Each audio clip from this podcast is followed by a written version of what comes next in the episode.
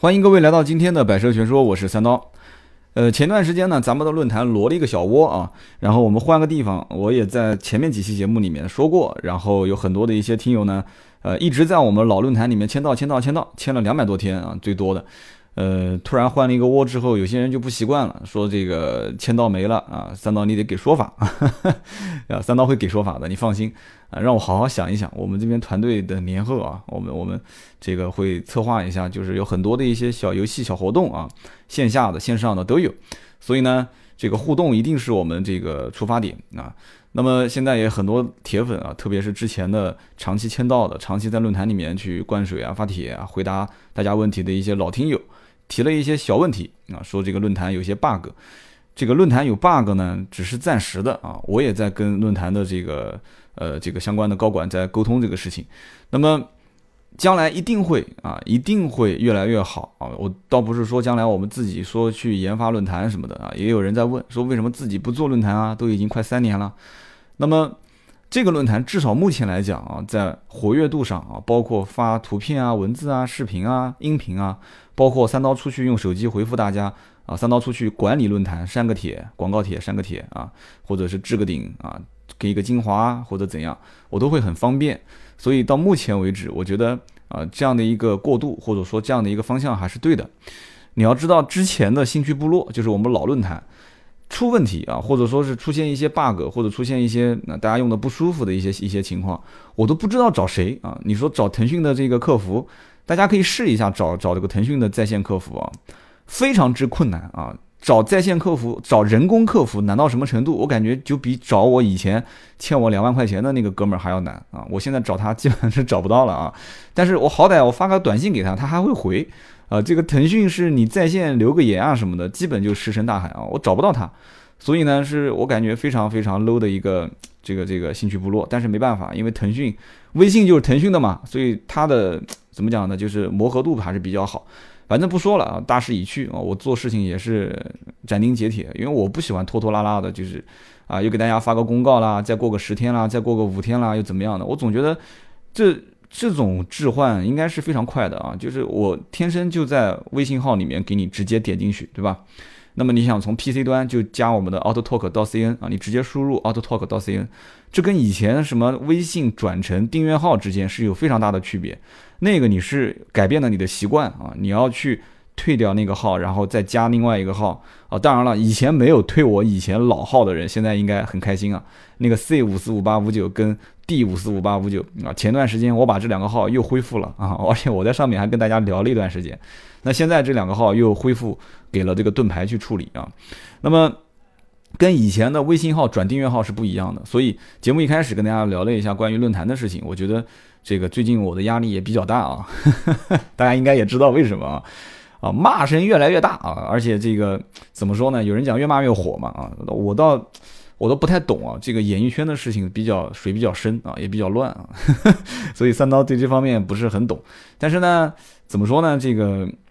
啊还是要往前走，还是要迈开这一步啊，起码。原地踏步就是失败啊，往前走才能有可能成功。所以三刀顶着这么大的压力也在往前啊，继续的进步。我觉得至少我我个人觉得我还是一个比较正面的一个一个一个案例啊。大家觉得就是屌丝现在还在混着，在往前迈进啊，往高富帅的方向迈进。这个每一个人应该都在看着啊，所以。也有希望我跌倒的啊，也有希望我一蹶不振的，但是目前来看状态还不错。但是呢，因为压力比较大啊，所以前不久我就发现我这个肋骨啊，肋骨这边有点疼啊。我也知道我们的听友当中有很多都是医生啊，所以呢，当时 我本来想发个朋友圈的，后来想想算了，我还是忍一忍吧。但是后来实在发现不能忍啊，因为每天一起床，很明显啊，因为我曾经听过这个亚当跟夏娃的故事，说这个夏娃是吧？是我说错了，大家别笑啊。说这个夏娃是亚当的肋骨啊，呃，这很多人应该我说肋骨可能这个发音不标准，为什么说是他的肋骨呢？啊，就有很多种解释。反正这个肋骨你平时应该都是感觉不到的嘛，但是它其实在你的整个人的身体当中是很重要的啊。然后有也有种说法说你在那个茫茫的骨头当中啊，讲的瘆得慌啊，说你的那根肋骨是第一个反应，你能第一反应能找得到的那个啊，就是说它在你没有感觉，但是它没有的时候你会觉得它很重要啊，因为你的老婆就是你的肋骨嘛，对吧？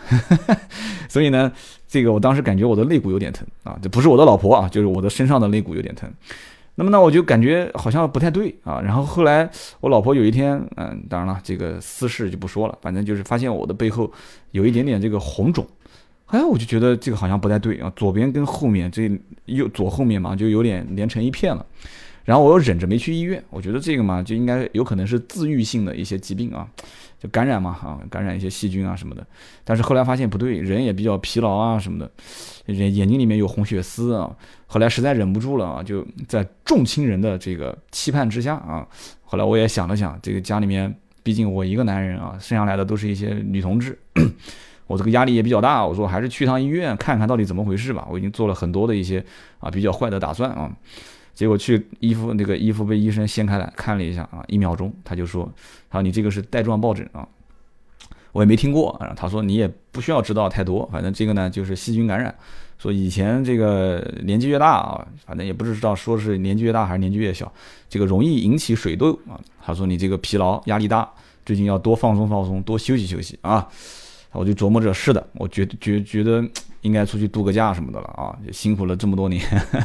确实也是没好好的出去旅游旅游啊。大家听我节目也知道，每周两期更新啊，也没听说我在国外啊，或者是在哪个旅游景点。我我我今年决定啊，我还得要出去转转，要走一走。我想了一下，其实我出国玩也是做节目啊，对不对？你看我要去日本，我可以跟你说说日本的车，对吧？我要去东南亚，我可以说说东南亚，像像菲律宾啊这些地方，我可以说说那边的车，对不对？而且我们还有很多海外听友呢，所以我就呼吁啊。有没有海外听友啊？说能给给间房啊，挤一挤啊，三刀就在那边住一住。我平时过来转一转，我把这个机票买一买。我觉得这个问题倒不是很大啊，那边吃喝都可以算我的啊，我觉得这没什么问题。哎，我来转一转，到全球各地啊，全球各地这个祖国的各地也可以都国内啊可以转一转啊。所以呢，前面大概就聊这么多啊，我觉得这是一个非常好的想法啊，也是让我觉得这个身体啊真的很重要啊，兄弟们，年底了，大家也不要那么辛苦，回头看看这一年。这个你苦的那么多钱，跟你的身体的这个付出是不是成正比啊？你看看三刀就知道了。我反正这这次让我反正很震撼啊！我觉得这个他就是这样，就是因为后来我上网也查了，就是因为太疲劳啊，就是因为压力很大，所以呢，这个免疫力下降，所以这个细菌啊就开始。说到这里，我这边感觉又有点痒了啊，就有这个带状疱疹啊，细菌病毒啊，不是细菌啊，是病毒啊，病毒感染。所以呢，今天这期节目录完啊，我也得好好休息了。我等会儿好好睡一觉啊，起来出去转转。那么这个跟大家聊一聊啊，反正今天这期节目周三嘛，我就把一些论坛的好呃问题，我就好好跟大家来说一说。那么同时呢，我也说说最近发生的一些事情啊。当然，其实也不是发生一些什么事啊，没什么大事啊，大家不要紧张，不要紧张啊。前段时间呢，我去了一趟这个众泰的 4S 店啊，有人讲说啊，众泰三刀，你不是一般都是去什么？啊，很牛逼的，什么奥迪、奔驰、宝马嘛，最差也得是奥迪，是吧？都是什么保时捷、法拉利、兰博基尼，啊，你们也别老这样瞟我啊！南京话讲调侃就讲瞟啊，那你不要瞟我。我呢，其实一直确实在这个中端车的圈子里面，啊，就人人头比较熟，所以呢，我经常去这些店呢，都是找一些老朋友。后来我最近在反思，我就在想一件事，大部分的一些听友都在问的都是这个五六万的、七八万的、十来万的车啊。而且，特别是这一次年底，我发现啊，当然大家应该都发现、都看到了，就是这一次的啊，包括我们今天推的这个订阅号，你们可以去看，就是这一次的整个的国内的汽车销量排行榜啊，前二十名里面有五款车型都是我们的啊，现在应该叫中国品牌啊，以前讲顺口了就是自主品牌，说顺口的话，那么像包括。这个哈佛的 H 六啊，一直我都经常会提，这个是毋庸置疑的啊，月月销量都过两三万的啊，包括这个这个这个排名第一的五菱啊啊，包括宝骏啊，包括其他的一些品牌啊，包括江淮 S 三，都是销量非常非常靠前的啊，前二十。然后呢，我还调侃了一下，我说这个神车大众的高尔夫啊，结果排在二十一名，这里面有各种各样的原因，但是。起码有一点啊，从我们的论坛的提问发帖，从很多刀客加我的微信啊，加盾牌的微信去聊天的时候，我就发现，确实咨询这些十来万，而且啊自主品牌的中国品牌的 SUV 车型的人非常非常多啊，或者轿车他也会在呃合资品牌跟中国品牌之间啊会去徘徊，会去选，我觉得这是一件好事啊，所以呢，前段时间又有一个新闻，大家都是这个聊的比较多的，朋友圈转发的比较多的，说。这个实现屌丝的梦想啊，这个帮助了屌丝们实现兰博基尼的梦想，呃，这个众泰啊，一家具有责任感的企业，但这个责任感是加双引号的，大家都懂我讲的是什么意思啊？说这个众泰将来要出一款车啊，这个外形长得特别像兰博基尼啊，但是是一辆 SUV 啊，是一辆 SUV。然后呢，那天因为我关系不错的一个二手车行的老板，他们旁边的展厅就是众泰啊。那天我就想了一下，我说，哎，我说我说我去看看吧，我说看看这个兰博基尼的这款众泰车在不在，我就去了。去了之后呢，啊，我一进门我就跟个老板聊啊，我说这个。我想看那个长得像兰博基尼的那个众泰，然后人结果被人家调侃了一下，人家说哪有什么长得像兰博基尼的？他说我们这边只有马上要上市的那个长得像保时捷的，然后还有展厅里面放的那个长得像大众的，啊，很淡定的跟我回了一句。后来我一想也对啊，那个车子还没上市，因为在网上发的那个照片都是那种工装车啊，就是在车间里面拍的。后来跟老板就一聊就聊开了嘛，聊开之后呢，啊，我就把一些细节跟大家来说一说啊。那天呢，在展厅里面，我发现他就放了两三款车啊，一个呢是这个大迈的 X 五啊，然后呢还有一个就是众泰的这个 Z 三百啊，大家应该如果有看过五六万的车预算的，有可能会了解过这个车啊，也是一款小型的这个三厢轿车。然后呢，展厅里面呢，竟然在贴膜啊，你没有听错，在展厅里面贴。而且就在展厅的正门一进去的位置啊，一辆红颜色的这个 Z 三百，客户可能下午要提车啊。后来我在那边聊啊聊啊聊到最后，客户也来了啊，是一个大概五十岁左右的一个中年人啊。然后呢，他就在展厅贴，这个其实在很多的一些合资品牌是无法想象的啊，就豪华品牌就更不用讲了。你说谁会在展厅里面给一辆车做贴膜啊？你要知道贴膜还要喷那个水。然后地上还会有很多材料啊，有一卷一卷的膜的材料，包括很多，嗯，然后呢，就一个施工工人在那边贴，然后门进进出出的，啊，我在的时候还来了两波客户在看啊，看那个大麦，然后呢，我就站在旁边啊，我拿着录音笔，我想录又不好意思录，因为我觉得太奇怪了，拿着个录音笔站在旁边，然后销售顾问在跟客户介绍，说，哎呀，我们这个车的质保比其他的车要长，我们四年十五万公里啊，然后说我们的车子是这个级别当中啊，呃，这么。便宜，然后呢又配了全景天窗的啊，我就在旁边听啊，我在旁边听，听的挺有意思的。然后呢，我就仔细的看了一下这个车，老板呢后来跟我聊熟了，也知道是旁边这个老板的兄弟，所以呢，当时就把钥匙扔给我，就意思就是说啊，外面我们没有试驾车啊，听好了，他没有试驾车，他说但是这个呢是客户的车，也是他的朋友，说你要开你拿去开啊，就在外面停着。后来搞得我也不好意思，我说那算了，我今天就先不开吧啊，我就我就逛逛看看。所以呢，当时我就仔细看了一下这个车，跟这老板也好好聊了一下，然后我就发现什么个问题呢？就是说，我以前呢也是认为，就是像众泰，大家其实都在调侃，我觉得舆论的导向是是非常非常重要的，就大家都在调侃说，哎呀，众泰啊，这个山寨啊，全是山寨，对吧？那个 T 六百就像什么大众途观是吧？啊，有人讲像途锐啊，然后呢说这个后面马上要出的 T 七百，说长得像保时捷是吧？有人说像马看，有人说像保时捷卡宴。啊，然后后面又说再上来那个车子 T 八百啊，说长得像这个兰博基尼啊，兰博基尼的 SUV 啊，人家兰博基尼自己还没生产呢。然后呢，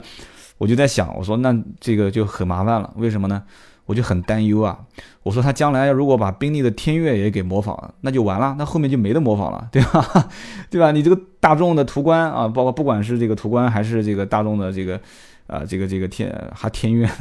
啊，大众的途锐，你都把它给模仿完了啊，你将来保时捷也模仿完了，天悦也模仿完了，你你模仿啥呢？对不对？自主品牌现在 SUV 确实是啊，上一辆火一辆。然后呢，老百姓其实可能也可能也觉得，就是首先这个价格摆在这个地方啊，就这个车也就十来万嘛，啊，九万多块钱，而且 T 六百和 X 五这两个车子本身大小级别其实是不一样的啊，T 六百比它要大。呃，车身长度大概长到十公分啊，轴距也比它要大。但是呢，很多人一打开车门会发现，明显这个车其实在做工方面啊，或者说是配置方面，其实配置也还好。其实主要就是给人观感，就是打开车门的观感，做工方面可能略微粗糙一些。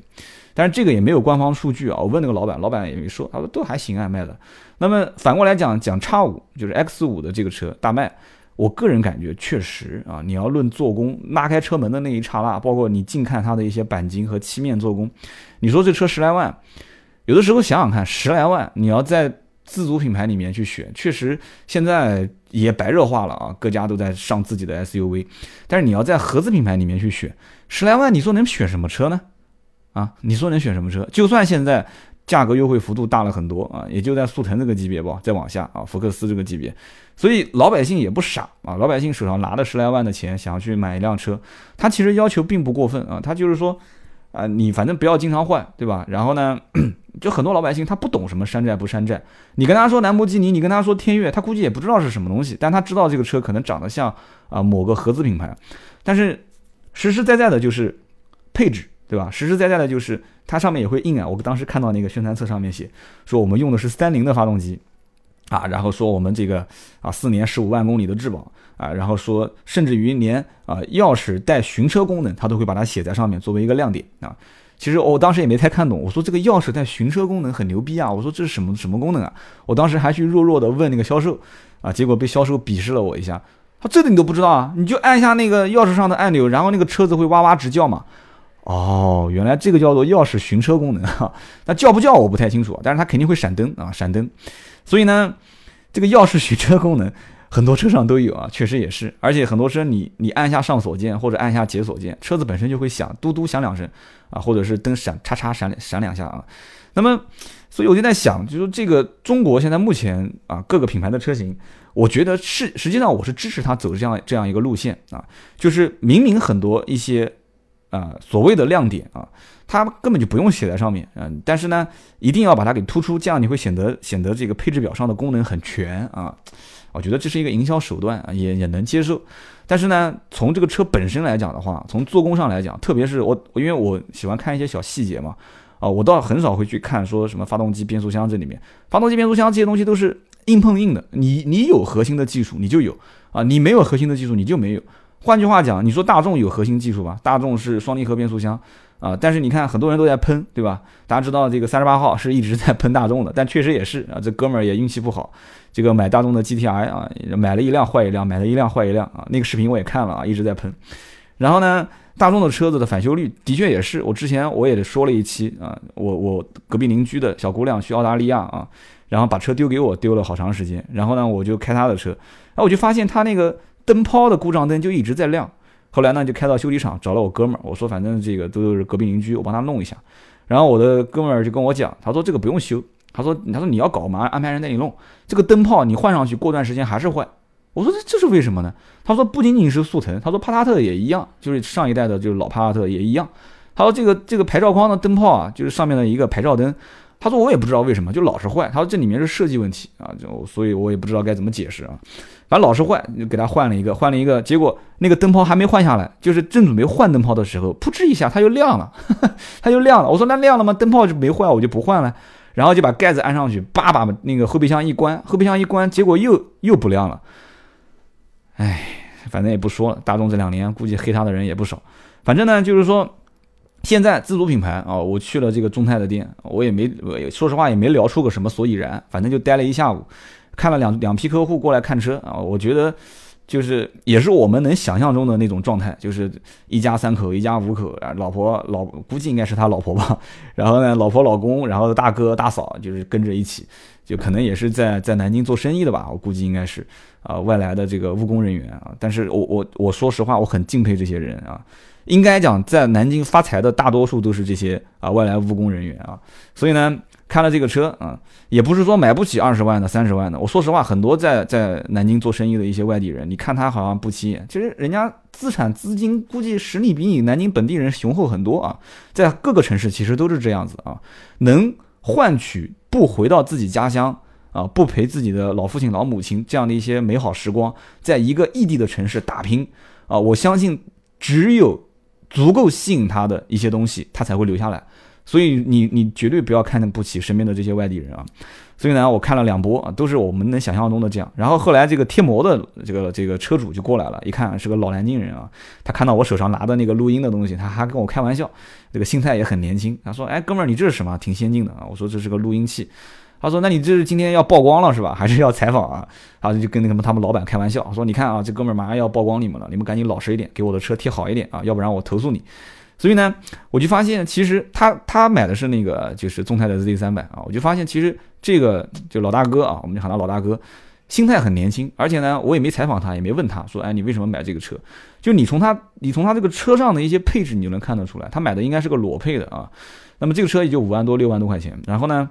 他买的是裸配的，老大哥穿着也很朴素啊，抽的是二十块钱一包的，就是老南京人经常抽的这个小苏。然后呢，就是 心态也不错啊。我我估计你要问他，他肯定也是啊，肯定是儿子。看他这个年纪，也是儿子估计大学毕业了，或者女儿大学毕业了，结了婚了，有了孩子了。他最终对车的需求是干什么呢？就是可能啊，平时 老两口没什么事，对吧？开个车出去转转啊，也不需要这个车有什么太多的功能啊，反正只要能开就行了。我看是个手动挡啊，然后呢，真皮啥也都有啊，就估计也是后加的。然后呢，有个小导航。在车子里面也挺精致的啊，小导航装在上面，对吧？把这个膜贴一贴啊，有个脚垫是老板送的三 D 脚垫，都放在车子里面啊。一个红色的车，还是个红色的车 啊，一个老大爷啊，老大哥啊，五十来岁。你说他对车有什么需求？五来五万多块钱啊，有这样的一个配置，完了之后呢，一个三 D 脚垫一加啊，一个导航一加啊，一个手动挡，一个小膜一贴，对吧？后备箱放点小小东西，就跟老伴儿两个人没事就出去转转了，对吧？也不差那点钱，所以呢。有的时候我就在反思啊，那天下午我在众泰这个店里面待了时间还蛮久的，我就在想，我就在想，其实很多的一些汽车评论人啊，包括很多的一些啊网站也好，舆论也好，他们都在讲说，哎呀，这个技术双离合不行啊，双离合从某个角度来讲，它的这个这个密齿齿轮啊，时间久了之后怎么样怎么样怎么样，就的确，我相信是有很多的一些人他会去研究啊，会去用技术流的这个眼光去分析，说啊，你这个车评人专不专业啊？然后呢，你这个车子专不专业？你这个车做工技术是不是最牛逼的、最顶尖的？啊，说到这个事情呢，我又我又喜欢打个岔啊。就像我最近一段时间，我这个录音笔我也不太懂啊。我买回来之后那天，也是也是之前遇到个听友啊，小鸡啊，大家估计对小鸡都很熟。小鸡到南京来，小鸡咕咕队到南京来跟我吃饭啊，聊天。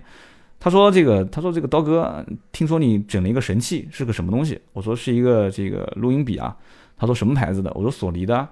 他就问我什么型号，哎，结果我一说，发现小鸡这个方面还是个专家啊。小鸡鸡跟我讲，他说你那个是神器，你知不知道？他说你那个是在 HiFi 界是属于叫剁手神器啊，就是卖的销量非常非常好的一个一个用来听音乐的一个一个东西。我说不对啊，我说那个不就是个录音笔吗？哎呀，他说我跟你讲，他就巴拉巴拉巴拉就跟我说了很多。后来我就发现，的确，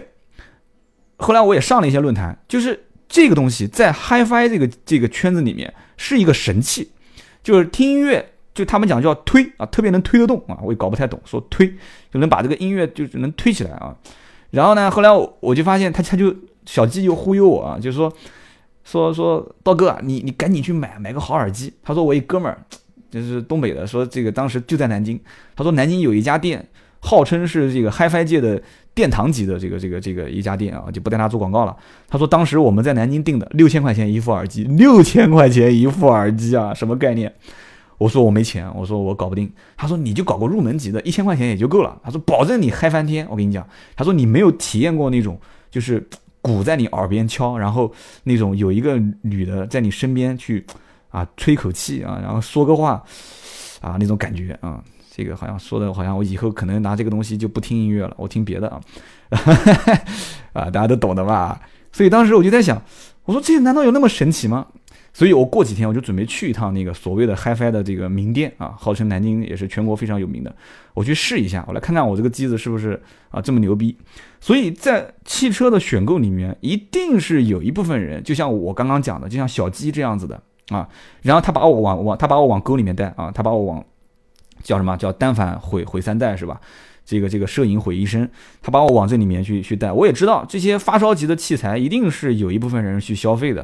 那汽车也一样啊，也一样。但回过头来讲，回过头来讲，也有很多的人，而且有大部分的人，你说拿一个苹果手机听，跟拿一个小米手机听，啊，用一个自带的耳机，跟就像我老婆有的时候看看看这个手机电影。我说家里面不是有那个耳机吗？还算比较好的耳机。我说你干嘛要用这个耳机啊？他用什么耳机？用我以前在 4S 店上班的时候，就是买的那个，大概也就六十块钱还是八十块钱，然后随机赠送的那个录音笔的那种耳机，就估计都不值钱，摸上去也很差的材质，而且甚至一个耳朵都坏了。我老婆讲，我对耳机又没什么要求，我只要能听就行了，而且晚上我又不好把声音放出来，宝宝都睡觉了，所以说。他其实对这个耳机的要求就是什么？就是能出声音就行了。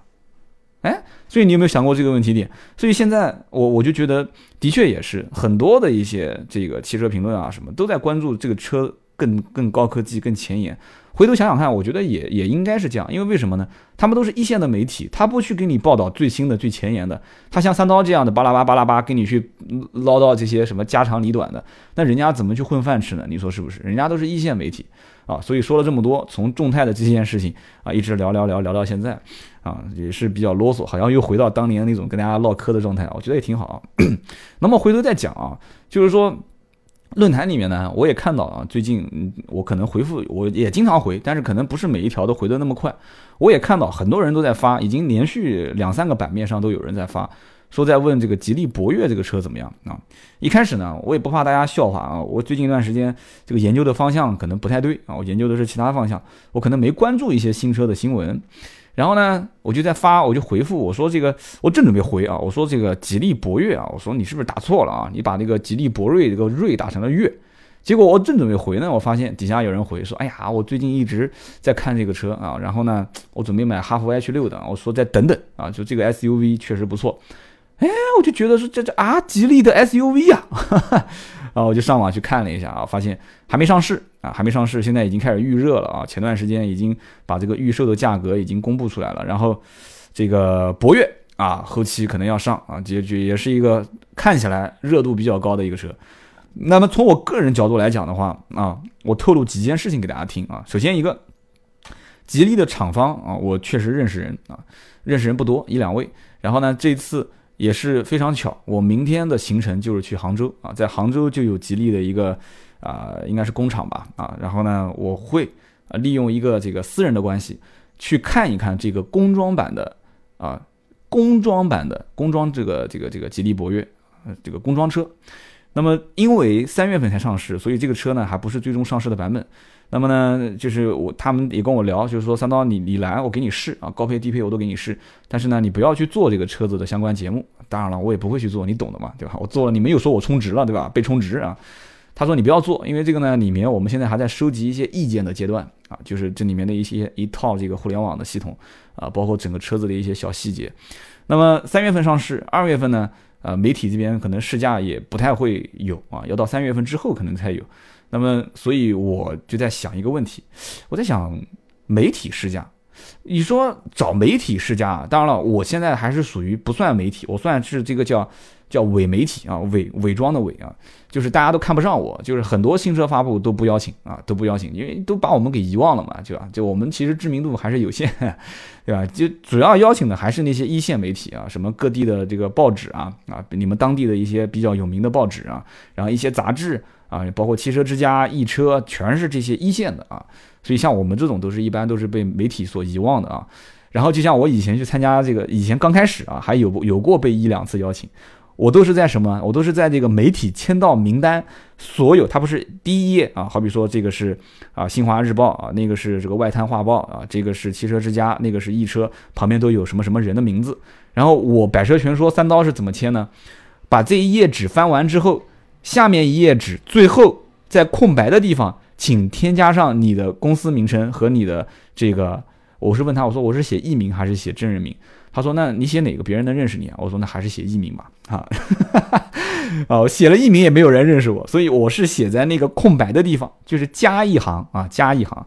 所以呢，这个自媒体不被重视很正常啊，很正常。但是我相信，就随着我们继续的、持续的、不断的啊往下做，应该。啊，会越做越好啊！我相信会这样子的啊，就美好的明天会到来。所以呢，现在我们还是要慢慢的去聊，去说一些相关的一些事情。然后我在想啊，既然有很多的一些听友对这个车子感兴趣，我们能不能啊，三刀能不能贡献一下自己的能量啊？我来想想办法，我来组织大家啊，就是啊，包你吃包你喝啊，带你坐飞机啊，然后呢，直接到某一个地方去试试这个车。当然了，试完之后愿意买就买，不愿意买走人啊，掉脸就走。你说试完之后哈呸啊吐口痰，你说我不买你家车太烂，我将来我要去买长城哈佛啊，我要去买这个长安啊，我要去买这个江淮，没事啊，你大胆的说出来啊，有我在不怕啊，他一定不会灭了你啊，有我在啊，然后呢，我就在想这个问题，我觉得是靠谱的，所以我在想可以把这件事情给操作起来。那么怎么操作呢？嗯，我觉得还是需要可能动员一些力量啊。怎么动员呢？首先可能要想想办法啊。大家到底哪些人是对这些车感兴趣的？而且自主品牌，我始终在想一件事情，也是需要我们这些自媒体的人啊，去带着一起，让更多的人去体验啊，去体会到这些我们中国品牌的一个崛起啊，中国品牌的一些相关的东西啊。所以呢，我在想，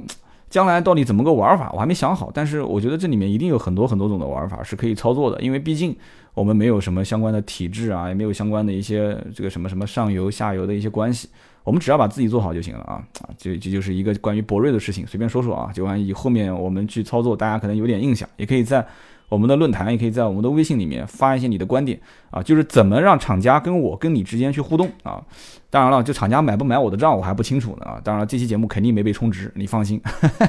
他买不买我账，我还不清楚呢，只是我一厢情愿。但是我相信有很多的朋友其实对这个车感兴趣，感兴趣，我觉得你应该是发个私信给盾牌，也可以在论坛发个帖。然后呢，我最近也会发个帖，我来问问看啊，大家有没有人对这个车感兴趣？我们把它聚在一起，我们看看这个能量能不能稍微大一些？我们可以跟呃厂家要求，我们去试个驾啊，去玩一玩，去看一看，去了解一下，大概就这么一件事。然后呢，年底了啊，有很多人就是说要回家过年啊，要回家过年呢，那就要买一辆新车。呃，怎么讲呢？其实我倒不太赞成这样的一个观点。为什么不太赞成呢？年底了，买辆新车回家过年。我一直在强调一点，越到年底啊，特别是一些畅销车的畅销的型号，越到年底，它的任务都已经完成了，它越是不会给你优惠。而且厂家，你想一年到头生产线的一直在开，一直在开，它也要需要这么几个月的时间啊。除了这个过年放假期间，它也要在适当的去流水线进行一些调整型的一个一个一个休息啊。这大家都能理解嘛，就不可能。机器它也要休息嘛，它要轮班休息嘛。那 A B C D E F G 五个生产线，A B 两个生产线停产，然后三个生产线继续加一点量，然后后面生产线停产，前面两个生产线加一点量，对吧？所以就会遇到有的时候 4S 店的货一会儿充足，一会儿不充足，会出现这样的问题。但是过年期间年底这个时间段，这个有整修的一些原因在里面，也有各家经销店任务已经完成了。啊，或者是单一品牌的某一个车型的任务已经完成了，它不需要再冲量，所以优惠幅度不好，然后呢，货源也不好，所以这个时候你说去买车，我个人倒不是很建议啊。然后这里面论坛就有个哥们儿是这么说的啊，他说月底了啊，准备回家过年了，我想添一辆宝骏的七三零，说回家的时候方便一点啊，手上有一辆呢这个五菱荣光一一款的，想跟 4S 店置换，说刀哥啊，外面的黄牛的价格好一点呢，还是 4S 店置换来的划算一些。说我这辆五菱荣光呢，车况一般啊，我换过一个油箱，换过一个油箱，质量问题还是什么原因啊？这个可能回头你论坛里面可以交流一下。然后转向助力也换过啊，然后呢，车身的外观有一些刮擦啊，啊不是有一些啊，外观小的刮擦比较多。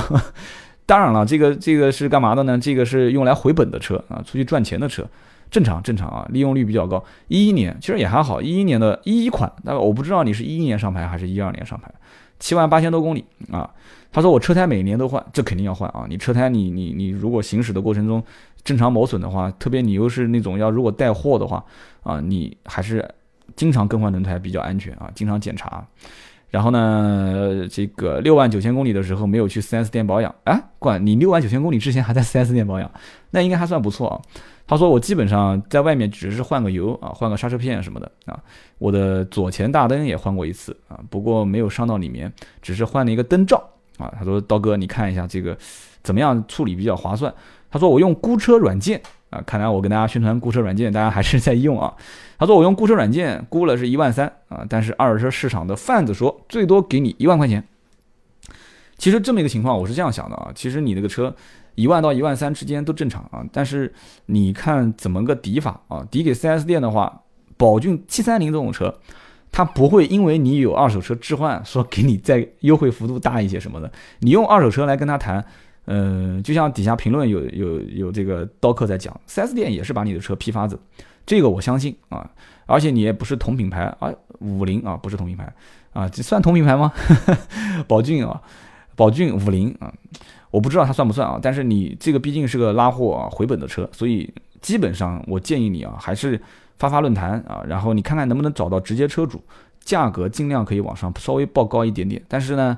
呃，如果在市场上有很多，因为我不知道你在哪个城市，如果有很多类似你这样的车可以买得到啊，二手车可以买得到。那基本上你就不要抱太大的指望啊，你不要去看什么估车软件。我当时也讲了，估车软件对于像你这样子回本的啊做生意的车，一般可能估值不会太准，因为车况不一样。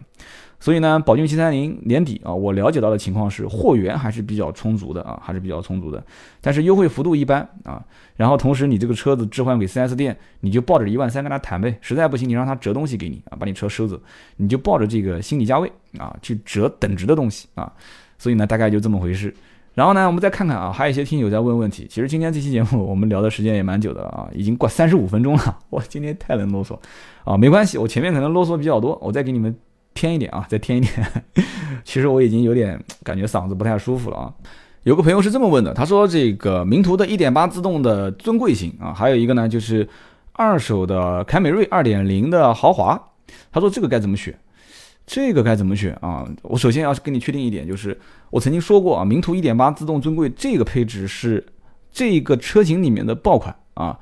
呃，十五万九千八卖的是最好的，因为配置很高嘛。但是有一个问题，就像你后来也提到了啊，就这个人当时，我觉得你也很细心啊。论坛是一个好地方，但有的时候论坛也不是个好地方啊。你当时也提到了几件事情，首先啊，你说担心这个天窗会异响啊，其次你担心会塌屁股。的确，这两件事情是名图的论坛里面一直被听友啊反复呃发帖曝光，然后反复被各个媒体呃去去调侃，然后。去曝光的一件事情，不过我曾经也跟大家讲过啊，每个车子它都会多多少少有一些问题，但是怎么说呢，我也不知道现在解决没有。你问我这个名图的塌屁股问题解决没有？我我等会儿跟大家解释什么叫塌屁股，可能有些人听得云里雾里。但是如果你实在是担心，因为我知道我能理解你买车的这种心态，就是说你总是觉得有一首先有一点点侥幸，你觉得说哎，有可能不是我，因为天窗异响，哪怕有一点点响我也能接受吧，对吧？但是这个塌屁股，塌屁股实在不行，我就回厂让人给我换一个弹簧不就行了嘛，对吧？你会抱有一点侥幸心理，是不是？你不要跟我不承认，肯定会有啊。那么其次，二手的凯美瑞2.0豪华，你一定是看到了市场上有类似的这样的一些车，对不对？你还说了说一三年五月份上牌，你都已经说那么具体了，五万五万公里不到十四万啊。二手车怎么选？这又是一个话题。我今天可能没有那么多的时间跟你去聊，但是。这个二手的凯美瑞如果没出过事故，而且真的像你讲的没有调过表啊，没有调过表，一三年五万公里，一三一四一五啊，也差不多这个公里数还不算少，这个公里数一年开了两万来公里。如果这个车没有什么事故，没有什么问题，我觉得啊，你可以拿这个凯美瑞。但是怎么说呢？呃，我也不知道该怎么讲，因为马上快过年了哈，买个新车跟买个二手车，他的心态是不一样的啊，真的心态是不一样的。所以呢，我在想，是不是我们三刀工作室应该搞一个帮大家去去帮你选购二手车的这么一个过程？我觉得我们团队的能力应该能搞得定这件事啊。买上火车票，买上飞机票也都很便宜啊。哪怕我就去个西安，我去个重庆啊，飞机也就来回一千来块钱。但是呢，我觉得带你去选车的价值又很大啊，很高。我觉得这个事情应该靠谱啊，比你在网上跟我们交流说啊，三刀啊，我想买个二手车，然后怎么样怎么样，我觉得这个价值要高很多，而且。互联网创业里面已经有人是在做类似这样的一些事情，让我好好想一想啊。最近这个思绪比较乱，我先把身体养养好，身体养养好。这两个车子你让我去推荐，我个人觉得你如果能确定那个凯美瑞的2.0豪华的这个车况没有什么问题，价格可以再压一压。但是我估计凯美瑞的价格你压也比较难，你可以压一压。名图你要担心塌屁股，担心啊天窗异响，那你就不要考虑啊。好，跟大家解释一下什么叫塌屁股啊。大家在百度上其实搜一下名图塌屁股，可以看到很多文章啊。它这个文原因主要的原因就是它的后悬挂的这个系统支撑力不足啊。这讲的是有点太绕了啊。说简单一点，就是它后悬挂有一个减震弹簧，这个弹簧的韧性啊，或者说支撑性啊，就是压压压压压压一段时间，它就萎掉了啊。用萎这个词可能不太好，就是它就好像还是萎这个词比较形象一点，它就它就塌掉了啊。所以呢。就变成了这个后面的这个第三，从 C 柱开始，这个后屁股后备箱这个位置，有人讲说三个三个手指头一开始买回来就是你可以插三根手指在那个轮胎的上方啊啊四根手指啊三根三根半手指，那你现在用一段时间，你后备箱多放一点货啊或者后排多坐点人，时间久了你可能插两根手指都插不进去了啊，所以这个就。俗称叫塌屁股现象，其实不仅仅是名图，你看，其实很多论坛里面，你搜啊，你搜索兰索兰托塌屁股、索八塌屁股、K 五塌屁股、RX 三五塌屁股、智跑塌屁股啊，什么嘉乐不能再讲了，再讲的话韩国车都要郁闷了。就是你去搜这些关键词后面加塌屁股，其实都有我个人觉得有可能是韩国这个车企啊，因为起亚跟现代本身其实就算是一家嘛，他们在国内的这个元元器件的采购方面可能出现了一点点小问题啊，所以呢，呃，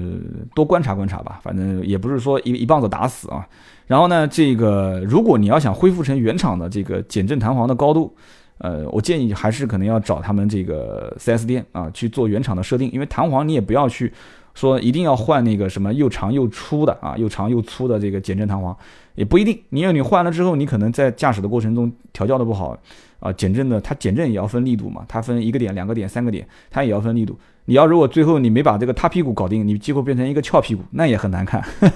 翘屁股啊，三根手指插进去，结果变成五根手指插进去，那个高度那也很难看。所以这个会影响车辆底盘的一个服帖性啊，也容易存在安全隐患。所以。不专业的人不要开到修理厂去换啊，还是找 4S 店原厂调教。所以呢，今天这期节目呢，啰啰啰啰吧嗦、唠唠叨叨讲了这么多啊，我不知道大家喜不喜欢这种模式啊，喜不喜欢这样的一种感觉。反正呢，我觉得挺好啊，因为现在论坛是我鼓励大家去多发帖啊，多聊天，然后我在这里面也会找到很多我可以看到你们关心的一些问题点，我才会跟大家去聊。那么同时呢，我最近也是在想啊，我去多找一些素材，然后多跟大家去互动。啊，不用着急，慢慢来啊！有人讲说，你这个 Auto Talk 到 CN 那么好的网站域名，为什么不去做个网站呢？啊，不用急，因为现在互联网是大爆炸的时代，有你们在啊，你们都在，我都看得到，我微信里面有三万多个人，你们都在，然后呢，我也在啊，我也在继续去做这个节目。我不相信什么窗口期不窗口期，也不相信什么什么这一波机会过去就过去了。我觉得安安心心的做节目啊，踏踏实实的去啊服务好每一位刀客，我觉得挺好啊。这个也有人曾经喷过我说你曾经有一些主播啊以粗制滥造、胡说八道，好像还很光荣的样子啊，天天在节目里面去自吹自擂，说这样的主播啊我就特别不看好啊。没有关系啊，我觉得我们踏踏实实做事情就行了。粗制滥造、胡说八道，其实刀他不懂没关系，刀客你懂，我懂。大家都懂就行啊。那么今天这期节目呢就到这里啊，星期三的节目，希望大家喜欢。然后呢，呃，也希望大家继续关注我们的微信啊，可以加我们的微信四六四幺五二五四四六四幺五二五四啊。然后进入微信之后呢，也可以看我的朋友圈，我们有个论坛，可以到论坛里面发帖。三刀只在论坛里面跟大家互动，微信是盾牌啊，也是我们团队的这个工作人员可以去交流啊。买摆车的业务很久很久没宣传了啊，记住啊，我们有一个买摆车的业务啊，具体是什么？上我们的这个朋友圈看啊，上我们的这个微信订阅号看。好，今天这一期就到这里，我们下期接着聊。